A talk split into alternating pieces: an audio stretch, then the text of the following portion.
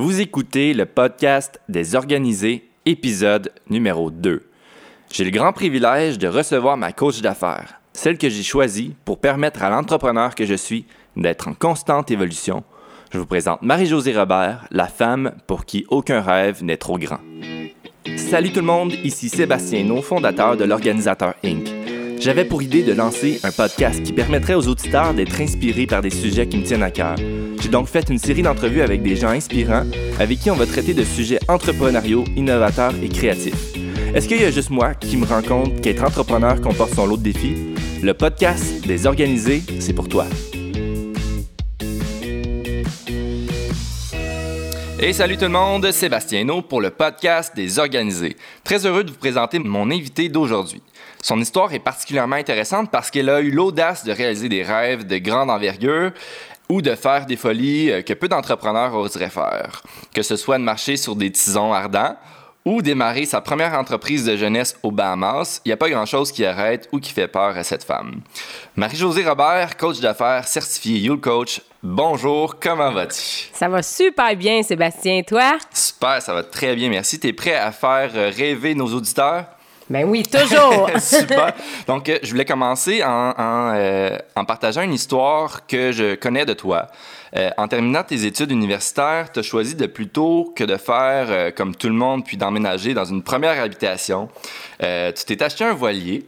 Puis, tu as démarré ton entreprise dans le domaine du tourisme au Bahamas. D'où c'est parti cette idée un peu folle-là? Mais l'idée est partie euh, à, à, mon mari, qui était, qui, mon, qui était mon associé dans cette entreprise-là. On a toujours aimé faire de la voile quand on allait en vacances. Puis on se disait toujours, hey, il fait donc une belle vie, ce gars-là.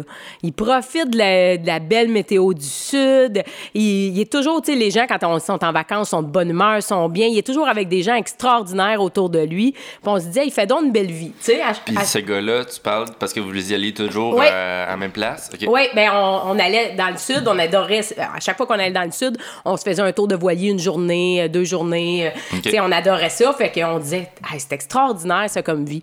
Puis là, on s'est dit, bon, comment on pourrait passer du rêve à la réalité? Mm -hmm. Puis là, on s'est dit, ben, regarde, première étape, on va faire un plan d'affaires. Mm -hmm. Fait qu'on a fait notre plan d'affaires, puis on a dit, hey, c'est quoi, il y, y, a de la business à faire là-bas. Mm -hmm. Puis là, on s'est dit, on a réalisé, parce qu'en faisant notre plan d'affaires, on a réalisé qu'il y avait un trou c'est que, dans le fond, il y avait beaucoup de personnes qui faisaient ça, là, des tours en voilier, une semaine, deux semaines, qui promenaient les gens. Mais t'amenais toujours, t'amenais tes, tes oreillers, t'amenais, euh, tu faisais ton épicerie, tu fais, tu sais, c'était vraiment plus, c'était comme du camping, là, du, ça ouais. du camping de luxe, là, tu sais. Ouais. Mais nous, on a vraiment révolutionné, on s'est dit, on va transformer ça en formule tout inclus. Fait que quand les gens vont arriver, là, ça va être vraiment un 5 étoiles. On, ils n'auront rien à apporter, simplement leur linge, eux autres, leur bonne humeur, puis on va les traiter aux petits soins pendant une semaine, deux semaines. Fait que tu t'es acheté un voilier, puis les gens, ils venaient dans le fond sur ton voilier. Oui. Tout était inclus, euh, tout était inclus dans le fond dans le, pendant leur séjour. Oui, comme les, les, hôtels, tout inclus dans le fond. Le même principe, mais ça se faisait pas en voile dans ce temps-là. Okay. Fait qu'on a révolutionné le monde de la voile en créant ça. Fait que ça a été un franc succès, succès surtout euh, au niveau américain. OK. Puis les, les banques, ont, sont-ils plus réticentes à prêter, mettons, pour un projet comme ça versus un euh, euh, acheter une première maison? Oui, je pourrais dire que tout le monde était réticent. que ce soit les banques, notre famille, notre entourage, tout le monde disait qu'on était fou, que ça avait pas de bon sens, qu'on ferait jamais d'argent avec ça, puis que, euh, tu sais, mon mari était criminologue à l'époque, donc, tu sais, une job au gouvernement, tu peux pas lâcher ça. Tu sais, tout le monde était réticent, dont les banques. Fait que quand on a un rêve, on doit avoir vraiment, on doit être persévérant. Mm -hmm. Fait que je me rappelle une fois, on suivait nos cours euh, à l'Institut maritime, puis euh, un de nos profs, il avait dit euh, ça n'a pas de bon sens ce projet-là, on est à l'Institut maritime, tu sais. Okay. Il disait voyons donc, ça marchera jamais votre affaire. Il nous avait traité de fantasmes. Il avait dit qu'on était fantasmes. Puis c'était vraiment une insulte pour lui, là, de la façon qu'il avait dit. Puis là, je me suis mis à réfléchir à ça, puis je m'étais dit ouais, fantasme, c'est quoi c'est un fantasme Ça, c'est vraiment quelqu'un là tu sais du courage qui a pas peur d'aller au bout de ses idées puis tu sais des, y a, des fois on va dire un peu là, qui tu sais euh, comment je pourrais dire ça là, qui est un peu coquille en français on pourrait dire là tu sais euh, Ouais, mais qui a trop de confiance en lui. Tu sais, les gens vont dire des fois, ah, il y a quelqu'un de fantastique, quelqu'un qui a trop de confiance en lui. Mais lui, il nous le disait vraiment de façon euh, négative. Puis je me suis mis à réfléchir à ça, puis je me suis dit, ouais, C'est vrai qu'on est fantasme. On a, bou- on, a, on a vraiment confiance en notre projet, puis on fonce. Puis des fois, les gens, là, ça leur fait peur de voir ça, tu sais. Fait qu'on a vraiment foncé, malgré tout ce que le monde disait. On avait vraiment confiance en nous, puis on a dit, garde, ça va marcher. Puis comme de fait, ça a été un franc succès. Fait que, tu sais, souvent, quand on a un rêve, c'est de pas écouter tous les gens autour de nous. La banque qui nous disait, ben là, tu sais, la banque a pensé qu'on allait se pousser avec le voilier, puis qu'il ne reverrait plus jamais, là, tu sais. Ouais, surtout en parlant des Bahamas. hein. C'est ça. tu sais, fait que, il y a eu beaucoup de gens qui nous disaient que ça n'avait pas de bon sens, mais on a vraiment continué à persister. Puis finalement, il est arrivé, puis ça a été un franc succès. Super. Ben écoute, c'est génial. Euh, J'invite les gens à s'inspirer de ça s'ils ont des, des histoires euh, semblables qu'ils aimeraient réaliser euh, au, courant de leur vie. Puis j'ai dit dans l'introduction, tu as marché sur des tisons ardents. Ça, c'est assez récent parce qu'on on se connaît, on se connaît depuis un, petit bout de temps, mais je me souviens que tu m'as partagé cette histoire-là. D'où ce que c'est parti? Euh, tu sais, on peut pas dire que c'est nécessairement un rêve qui était réalisé, mais quand même, j'imagine que ça a été dans un but euh, précis de vouloir relever ces défis-là. Oui, de, de se dépasser. C'est un, un défi que ça fait longtemps que je voulais relever. Puis que, ben, dans le fond, Anthony Robbins faisait ça dans le temps. Puis ça fait, je me disais temps, j'aimerais ça faire ça, j'aimerais ça faire ça. Puis les dates, elles donnaient jamais. Il y avait toujours quelque chose, tu sais. Mais c'était encore dans ma tête. Je me disais, hey, un moment je vais marcher sur le feu. Puis euh, c'est arrivé comme ça. J'ai vu une publicité, puis ça disait euh, formation euh, euh, Anthony Robbins au Québec, puis tout ça. J'ai dit marcher sur le feu. J'ai j'embarque. J'ai appelé mon mari, j'ai dit, ça tente Il dit, ah oui, c'est clair. Il dit, on, embarque. Fait que ça a été vraiment une expérience extraordinaire, puis c'est la preuve que tout se passe dans notre tête. Hein? C'est de dire, OK, si tu penses que tu vas te brûler, tu le feras jamais. Mais si tu penses que tu peux le faire, tu le fais, puis garde, euh, mes pieds sont très intacts, euh, beau petit pied rose. Mais- Fait que tu t'es pas brûlé. non, pas du tout. Puis euh, dans, on était beaucoup là, dans, qui ont- on était vraiment là, je dirais peut-être euh, 150, 200 là, qui Ah ont. ouais? oui, c'était vraiment, fait que, tu sais, une expérience de groupe incroyable aussi là, tu sais. Mm-hmm. Puis euh, il y en a une, après l'expérience, elle était assez brûlée, tu sais. Puis je- ça, ça me titillait, j'ai dit, je vais avoir. Puis j'étais allée la voir, puis j'ai dit, euh, à quoi tu pensais euh, quand, quand tu as traversé le feu? Elle dit, je pensais que j'allais me brûler. Mm. Comme de fait, elle s'est brûlée. Fait que c'est vraiment dans la tête que ça se passe. Quand, si tu marches sur le feu, puis même il- l'animateur, il disait, si vous pensez que vous allez vous brûler, faites-le pas. Vous allez vous brûler. Fait que c'est vraiment euh, d'utiliser la force de son mental. Puis là, c'est pour marcher sur le feu, mais c'est pour partout. Quand on est en entrepreneur, no- notre mental, c'est vraiment important. De vraiment, qu'est-ce qu'on pense, c'est qu'est-ce qui est là. Fait que si on pense qu'on va réussir, on va réussir. Si on écoute tout ce que les gens disent autour de nous, puis euh, on, ce qu'ils nous disent, on le pense que c'est vrai, ben on c'est persuadé qu'on n'aura pas le succès. Ça me fait penser à. Dans le fond, on peut dire que tu es, une personne euh, audacieuse. J'adore l'audace. Ouais. L'audace, c'est toujours payant. Puis, ben, dans, dans ce que t'as- quand- dans ce que tu viens de partager, j'imagine qu'il y a des exemples parce que j'avais une question pour toi qui était euh, qu'est-ce que comment on peut s'entraîner à être audacieux? Tu sais, il y a plusieurs personnes qui, qui- qui veulent réaliser des rêves, soit qui ont peur euh, ou qui n'ont pas l'audace, le, courage euh, de réaliser ces rêves-là. Euh, tu as dit de ne ben, de pas écouter les gens, ce qu'ils disent autour, euh, vraiment focuser sur qu'est-ce qu'on veut, pas sur ce que les autres veulent, et puis de, de- de faire attention à ce qu'on pense. Oui. Puis je dirais aussi, je rajouterais de pas suranalyser, hein. Parce que quand on analyse, on analyse, on analyse, maintenant on finit par paralyser. Tu sais, moi je dis tout le temps analyse, paralyse. Fait que c'est comme d'arrêter de, de toujours analyser. Un moment donné, on doit passer à l'action. Entre le rêve, si on veut réaliser notre rêve, il y a, au début, il y a la planification Ouais. qu'on pourra parler tout à l'heure si tu veux. Ben oui. Puis euh, ap- après ça, il y a vraiment de regarder, OK, on passe à la planification, mais on passe à l'action. On arrête d'analyser. Mhm. Parce que de toute façon, on n'en a aucune idée de ce qui va se passer. Si, quand je suis partie avec le voilier, quand j'ai parti mon entreprise dans le domaine de l'éclairage, ou même là en coaching, il y a eu des ajustements tout le long. Mhm. Ce que j'avais planifié, c'est pas ça qui est exactement arrivé. Fait qu'on doit ajuster, mais on doit foncer pour pouvoir ajuster. Il n'y a pas d'ajustement qui se fait pas si l'action n'était pas là. Fait qu'on doit arrêter de suranalyser puis faire le premier pas.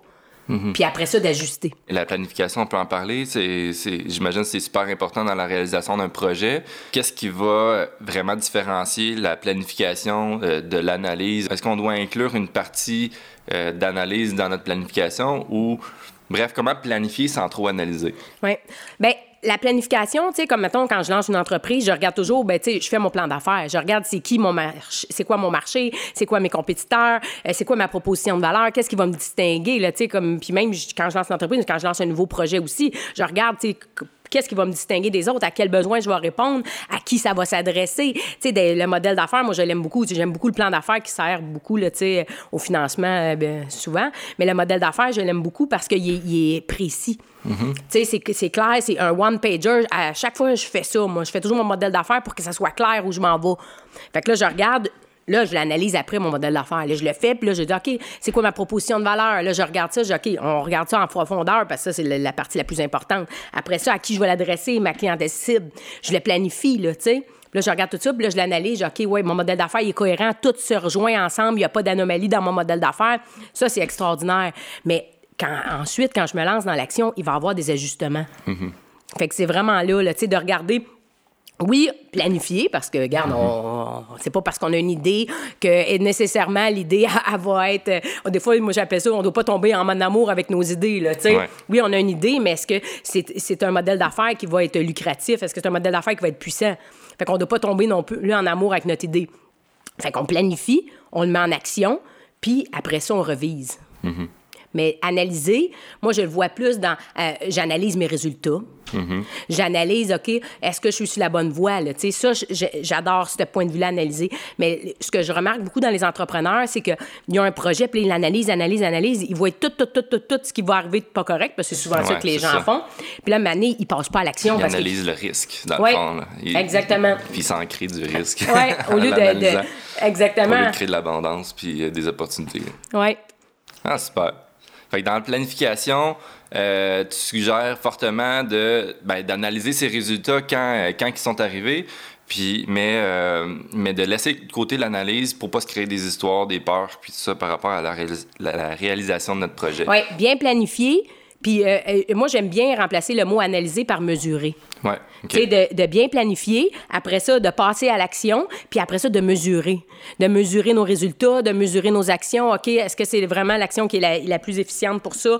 Puis d'ajuster. Mm-hmm. Moi, j'aime bien planifier, passer à l'action, mesurer, ajuster. OK. Je trouve que c'est un modèle qui est puissant. OK.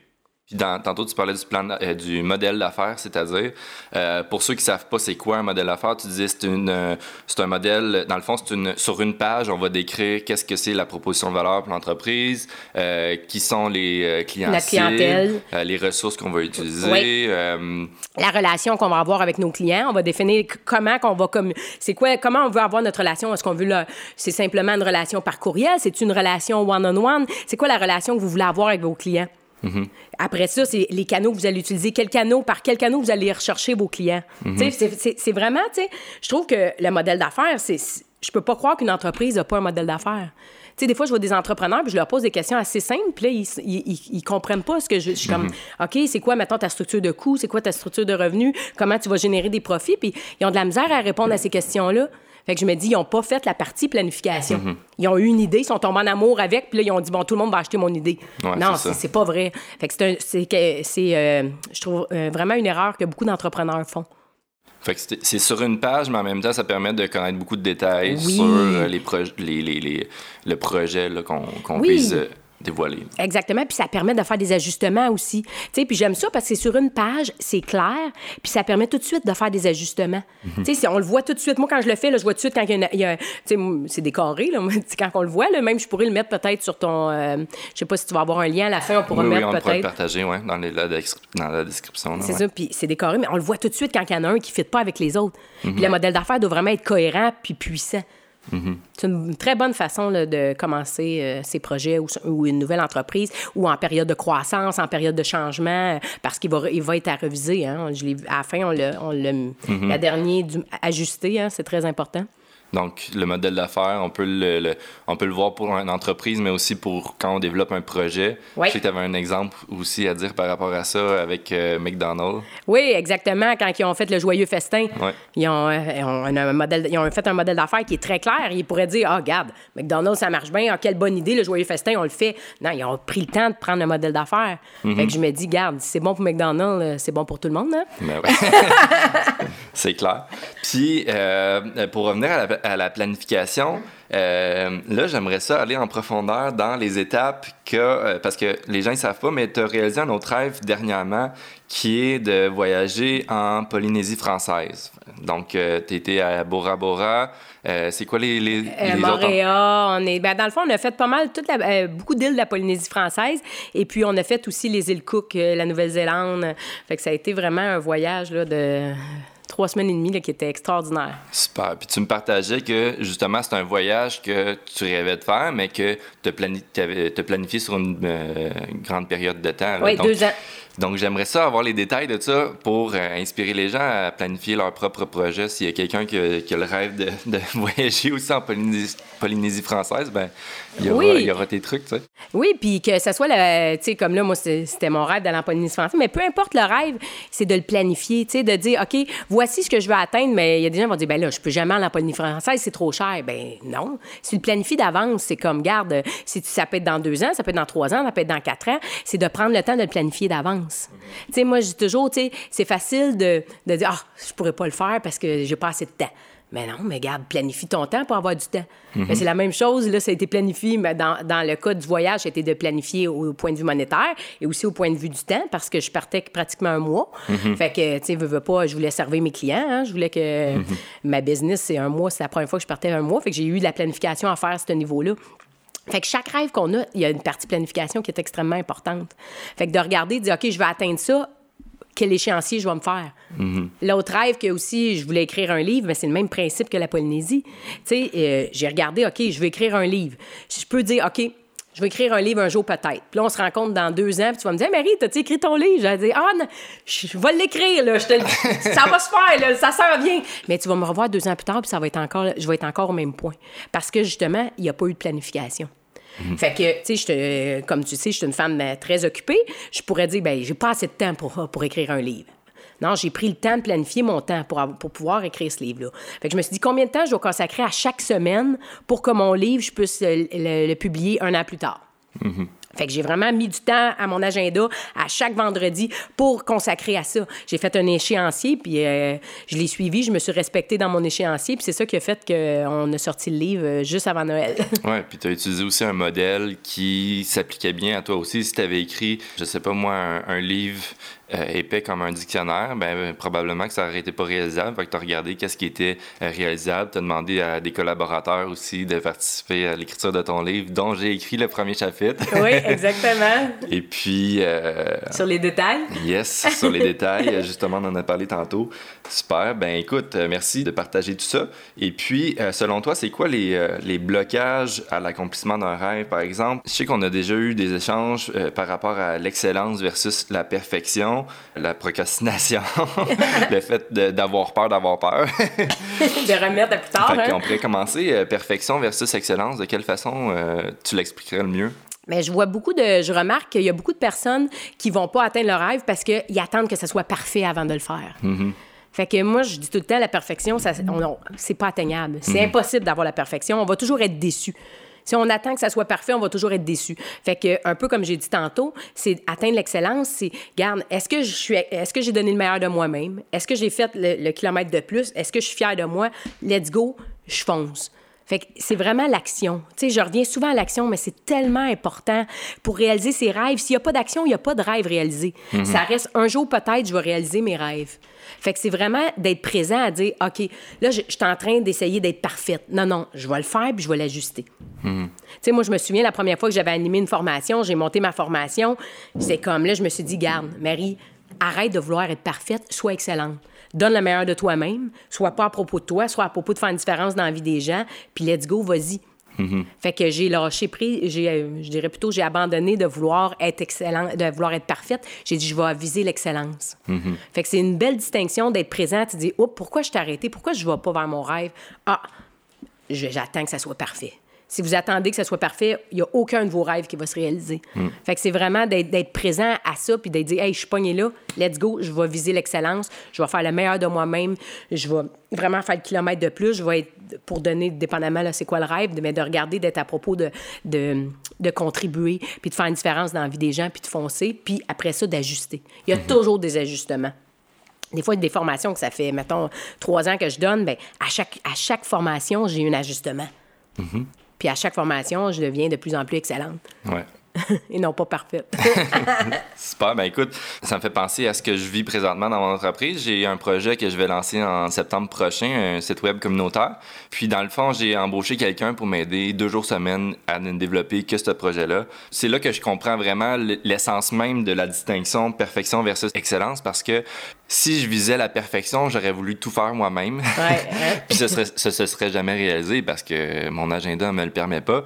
Puis, euh, en ayant quelqu'un pour m'aider, ben oui, il y a toujours des petites choses que je me dis, ah, ça, j'aurais peut-être pas fait ça comme ça ou peu importe. Mais si je m'arrête pour toujours changer ces petites choses-là, il n'y a rien qui va être publié, il n'y a rien qui va avancer, puis le projet, il aboutira jamais. Oui, puis c'est une belle distinction que tu fais parce que quand je vois des entrepreneurs qui sont rendus justement à un niveau de croissance, il y a beaucoup une problématique pour déléguer justement qui est associée à la perfection, tu sais, ou au contrôle, de vouloir tout contrôler, que ça soit parfait. Puis là, ils, sont pas ils ont un défi de déléguer.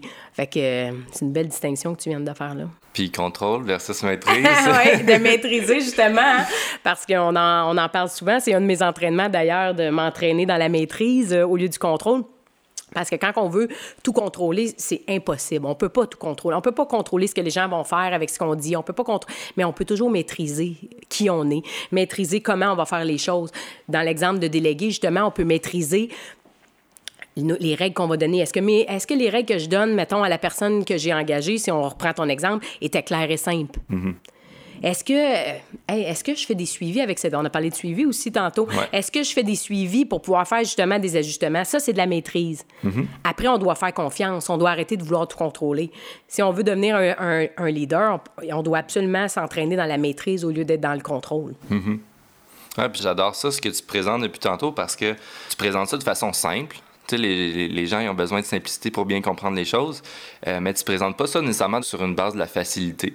Parce que euh, la facilité versus la simplicité, euh, on en a déjà parlé aussi, la simplicité, dans le fond, c'est justement d'avoir quelque chose qui est clair, qui est précis, qui dicte où ce qu'on s'en va de façon simple et claire. Mais la facilité, c'est quand on n'a pas besoin de, de mettre d'efforts pour que ça se réalise. C'est pas un défi. C'est pas un défi. Puis le gros défi de ce que je vois, c'est euh, s'entraîner avec soi-même. Oui. Tu sais, tantôt, on a parlé euh, d'audace, d'oser réaliser nos rêves. Mais c'est ça le défi, dans le fond. Puis c'est là où on doit travailler sur nous-mêmes. Puis c'est là que c'est tough. Je m'excuse l'expression. c'est un défi? ouais, c'est ça que c'est un défi? Je sais que tu n'aimes pas cette expression-là, mais c'est là où on peut dire tough dans le sens pas facile. On...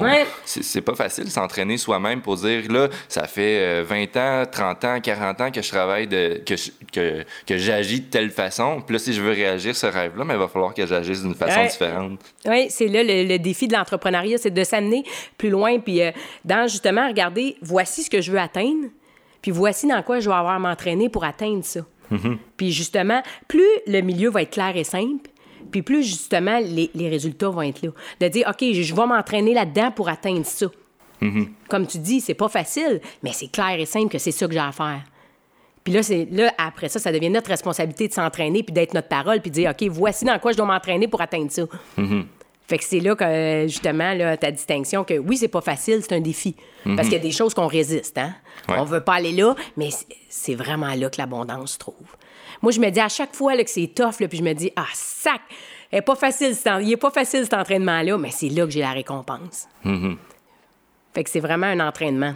Oui, puis dans l'entrepreneuriat, là, je me permets de, porter des jugements un peu. Euh, en fait, dans l'entrepreneuriat, on, on, est souvent sollicité pour euh, euh, acheter des trucs, visionner des choses sur Internet, acheter un livre, si ça.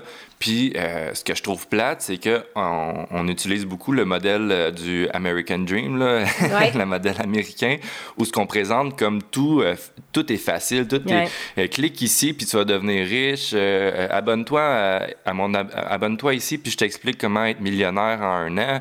je trouve ça... Je, trouve ça plate de voir ça, parce que c'est pas ça la réalité. La réalité, c'est que on doit changer qui on est si on veut atteindre ces objectifs-là. Si on veut avoir... La plupart des gens, ce qu'ils font, puis euh, merci, c'est un très, très bon point, Sébastien, c'est que les gens veulent avoir, puis souvent, dans l'entrepreneuriat, je vois beaucoup d'entrepreneurs qui veulent de l'argent. Ils veulent avoir du succès, ils veulent avoir de l'argent, ils veulent ça. Ils veulent, hein, ils sont dans le vouloir. Puis là, ils se disent, OK, je, veux avoir de l'argent, tout ça. Là, je vais faire ça, puis après ça, je vais être bien. Mais c'est le contraire. C'est exactement ce que tu viens de dire. C'est qui vont être comme entrepreneurs après ce qu'ils vont faire, quelle action qu'ils vont faire, puis ils vont avoir tout ce qu'ils veulent. Mm-hmm. C'est vraiment de, de transformer qui vous allez être. Qu'est-ce que vous allez faire, puis vous allez avoir ce que vous voulez. Mm-hmm. C'est vraiment l'entraînement, c'est soi avec soi. C'est vraiment de s'entraîner de qui on va être. C'est là le défi. Puis euh, moi, je, je- quand je vois justement ces formules-là de Ah, euh, fait- lisez ce livre-là et vous allez devenir riche, là. Non, c'est pas vrai. Là, là ils, ils vont vraiment, ils se servent de la formule. Ils, ils ont compris que les gens, ils veulent avoir Ah ça. ouais, ça marche super au bout Ouais. en marketing, ces affaires-là. là, ça- exactement. Mais moi, je crois pas à ça. Je crois à qui vous allez être. Qu'est-ce que vous allez transformer? Où vous allez être la meilleure version de vous-même? Qu'est-ce que vous allez mettre en action? Puis vous allez avoir des choses. Arrêtez d'être à propos des résultats. Contribuez, faites une différence, ayez une proposition de valeur forte, puis euh, vous faites ce que vous dites que vous allez faire, puis les résultats, ils vont être là. Ouais, puis il y a une belle distinction aussi que ton coach m'avait partagé à un moment donné. Il disait que oui, euh, s'entraîner sur qui on va être, puis le reste va suivre, mais il partageait aussi le fait de viser quelque chose de plus concret que de l'argent. Parce que euh, quand on dit je veux, euh, je veux vendre pour 100 000 cette année, ben 100 000, ça représente combien de tes produits ou combien de personnes que tu vas servir.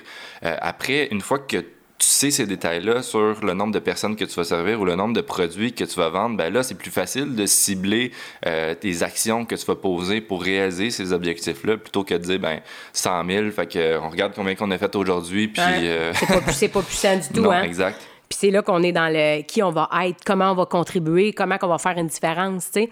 Moi, comme, comme tu sais, je coach d'autres coachs, hein. Puis des fois, je leur dis, je leur- des fois, je rencontre des coachs, puis ils sont à propos de faire de l'argent. Je leur dis, arrêtez. Faites gagner les gens, contribuez, soyez extraordinaire, entraînez-vous à être un meilleur coach chaque jour, entraînez-vous, suivez des formations, entraînez-vous, puis L'argent va L'argent suivre. va suivre.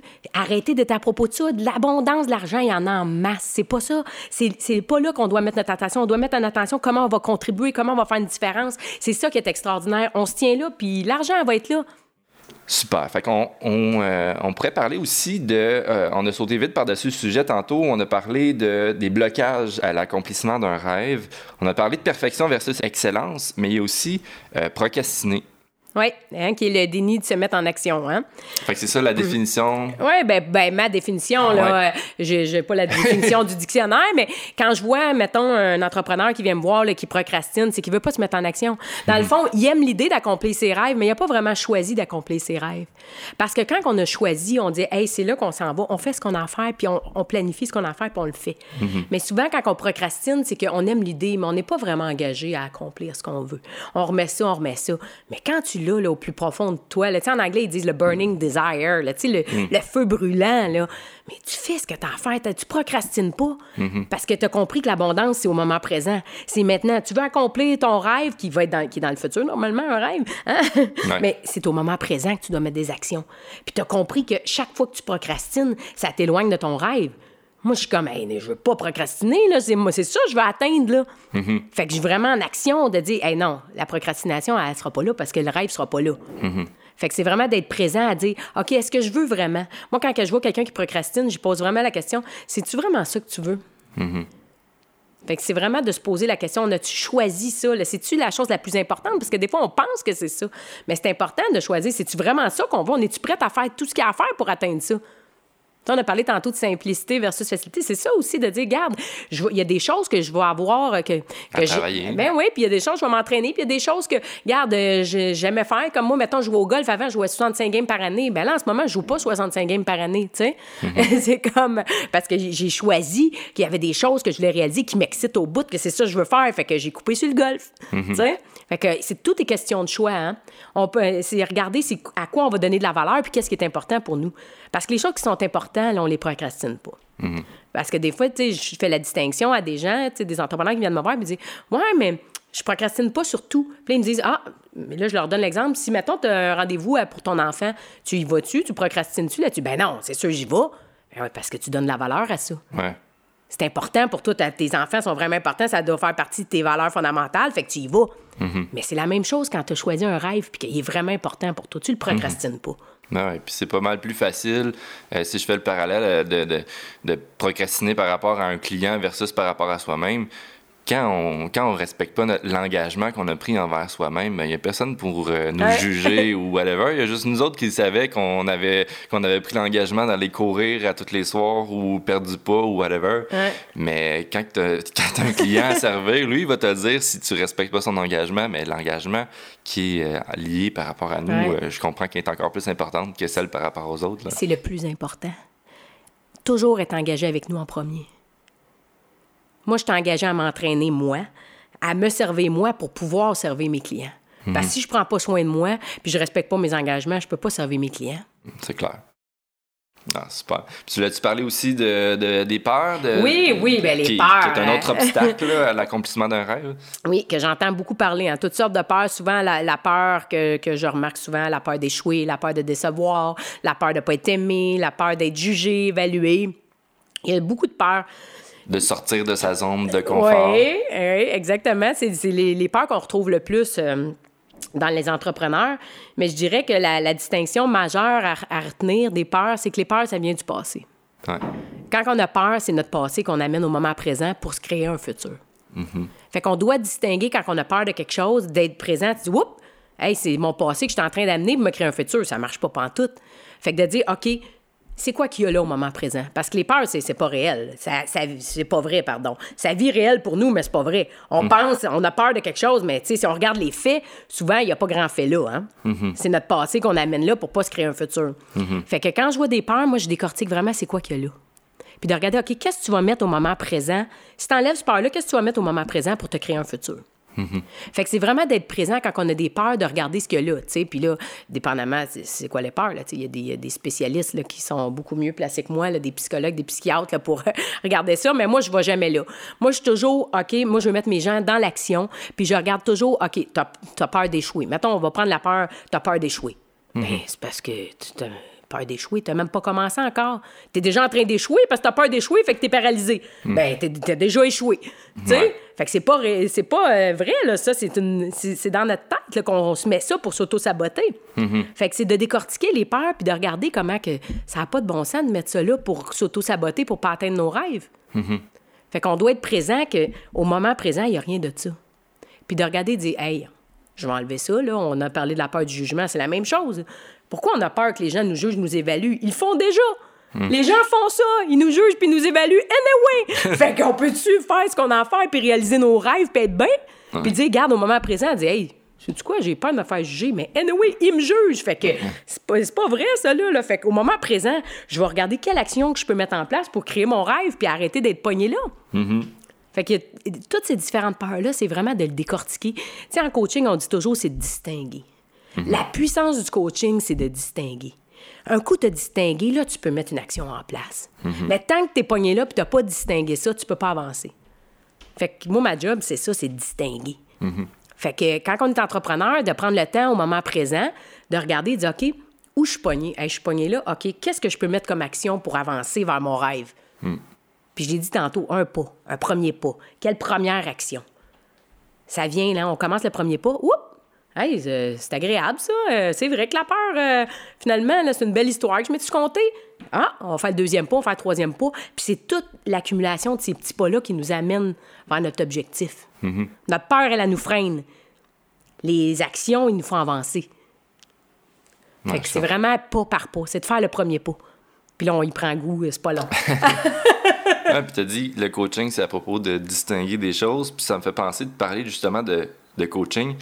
Euh, dans les derniers mois, il y a eu la nouvelle avec euh, Eliane Gamache-Latourelle, la, la, la fausse jeune millionnaire, là, si je peux l'appeler ainsi. Oui. C'est, ce qu'on disait dans, dans l'article. qui était pas coach en passant. hein. Ben, qui, ben, qui était pas coach, mais qui offrait des services de coaching. Ouais. Et puis, euh, y a- les gens qui les gens qui détestent les coachs d'affaires en ont profité vraiment pour euh, saboter le métier. Ouais. puis euh, euh, sur les réseaux sociaux, c'est fou ce que je voyais. Là, les gens ils disaient ben vous aviez juste à pas consulter des coachs d'affaires, c'est des charlatans puis tout ça. Fait que je voulais voir comment tu vois ça, toi, le, le coaching, puis pourquoi, qu'est-ce que tu répondrais à, à quelqu'un qui, disait, qui dirait, ben, euh, le, le- le coaching, c'est de la merde, euh, Ouais. tu devrais pas offrir ce service-là? Ben, moi, je pense que c'est de c'est se déresponsabiliser de dire ça. Tu sais, des gens qui ont eu des mauvaises expériences, euh, si je les avais coachés, la première chose que je leur ai dit, c'est ça. Je leur ai distingué, hein, on parle de distinguer, qui se sont déresponsabilisés. Parce que c'est votre responsabilité quand vous engagez un coach de voir c'est qui ce coach-là? C'est quoi qu'il a fait dans la vie? As-tu déjà eu des entreprises, premièrement? Tu euh, c'est quoi son background? Euh, y a-tu des entreprises qui ont eu du succès? Ces entre- tu sais, il part eu, mettons, des entreprises, puis euh, ils, ont fait, ils ont fait faillite, je sais pas, là. Y a-tu des entreprises qui ont eu du succès? C'est quoi ces, études? Y a-tu des études comme, tu moi, tu sais, j'ai des études au HEC. Tu c'est comme, j'ai fait mon bac là-bas, je sais, je trouve ça, c'est se déresponsabiliser. Prenez le temps de regarder c'est qui le coach que vous engagez. C'est quoi son background? C'est, est-ce, qu'il est, est-ce que c'est un coach certifié aussi? Ça nous en dit beaucoup. Est-ce que oui, il est certifié, mais il y a 10 ans, puis depuis ce temps-là, il n'a a, jamais eu d'autres euh, formations. Il a, il, a stagné, là, tu sais. Puis aussi, y a-tu une chimie, là, tu sais? On n'engage pas un coach comme euh, on va chercher euh, un paquet de chips au dépanneur, là. on prend le temps de regarder, hey, je veux-tu travailler avec cette personne-là? Est-ce qu'elle m'inspire confiance? Est-ce que, tu sais, parce qu'on veut, veut pas, mes clients, ils se confient, là. Euh, tu sais, est-ce que cette personne-là va garder ça confidentiel, ce qui est, ce qui est dit là? Ouais. Je trouve que c'est se déresponsabiliser de dire ça parce qu'il y a des excellents coachs, puis il y a des coachs qui sont pourris, comme dans tous les métiers. Tu sais, tu es en comptabilité, il y a des excellents comptables, puis euh, il y a des comptables qui sont euh, malhonnêtes, là, tu sais. C'est comme, il y en a dans tous les métiers. Fait que je trouve que de dire ça, c'est se déresponsabiliser. Une chose qu'on apprend en coaching, c'est justement, c'est de prendre 100% responsabilité. D'arrêter d'être une victime, de regarder là, puis de dire, OK, c'est quoi ma responsabilité là-dedans? Ouais, c'est vrai que j'aurais pu me renseigner, hein? Fait que c'est vraiment euh, ça Ouais, que je au répondrais à Au ça. niveau des phases de changement, il y en a qui sont juste pas prêts euh, Oui. à embaucher un coach, puis c'est bien correct. Ils sont juste pas rendus là. That's it. Il y a, euh, tu sais, puis c'est pas pour tout le monde non plus, là, tu sais. Il y, a- il y a des gens qui sont pas coachables. C'est pas tout le monde qui est coachable. Fait que c'est d'être présent aussi. Est-ce que je suis coachable? Tu sais, moi, mon coach, il me dit tout le temps, il dit, toi, Mère-Josée, t'es 100% coachable. Je suis en soif d'apprendre. J'adore apprendre. Euh, Je n'aurais pas assez de toute ma vie pour apprendre. tu sais, mais c'est pas tout le monde qui est coachable, là. Fait que, tu sais, c'est important d'être présent. Est-ce que je suis coachable? Super. Ben écoute, merci Marie-Josée, c'est ce qui mettrait fin à notre épisode aujourd'hui. Merci de ta présence, merci de tout ce que tu as partagé. Je, vous invite tout le monde à mettre les trucs de Marie-Josée en application. Euh, je vais partager différents liens là, en lien avec des trucs qu'on a parlé, dont euh, le livre que, que tu as écrit et, et puis euh, le modèle d'affaires aussi qu'on a parlé tout à l'heure. Donc, est-ce que tu avais un petit mot de la fin à ajouter? Ben, premièrement, je voudrais te remercier, Sébastien, de m'avoir invité. Ça a été un plaisir. Puis, euh, ben, je vous dirais à tous, euh, bon entraînement. merci. bye bye. Est-ce que ça t'inspire à réaliser tes plus grands rêves? Est-ce que tu as envie de partager avec nous ce qui te fait rêver, tes défis et tes réussites? Je t'invite à partager, à commenter et à aimer le podcast pour qu'on puisse être spectateur de tes plus beaux rêves.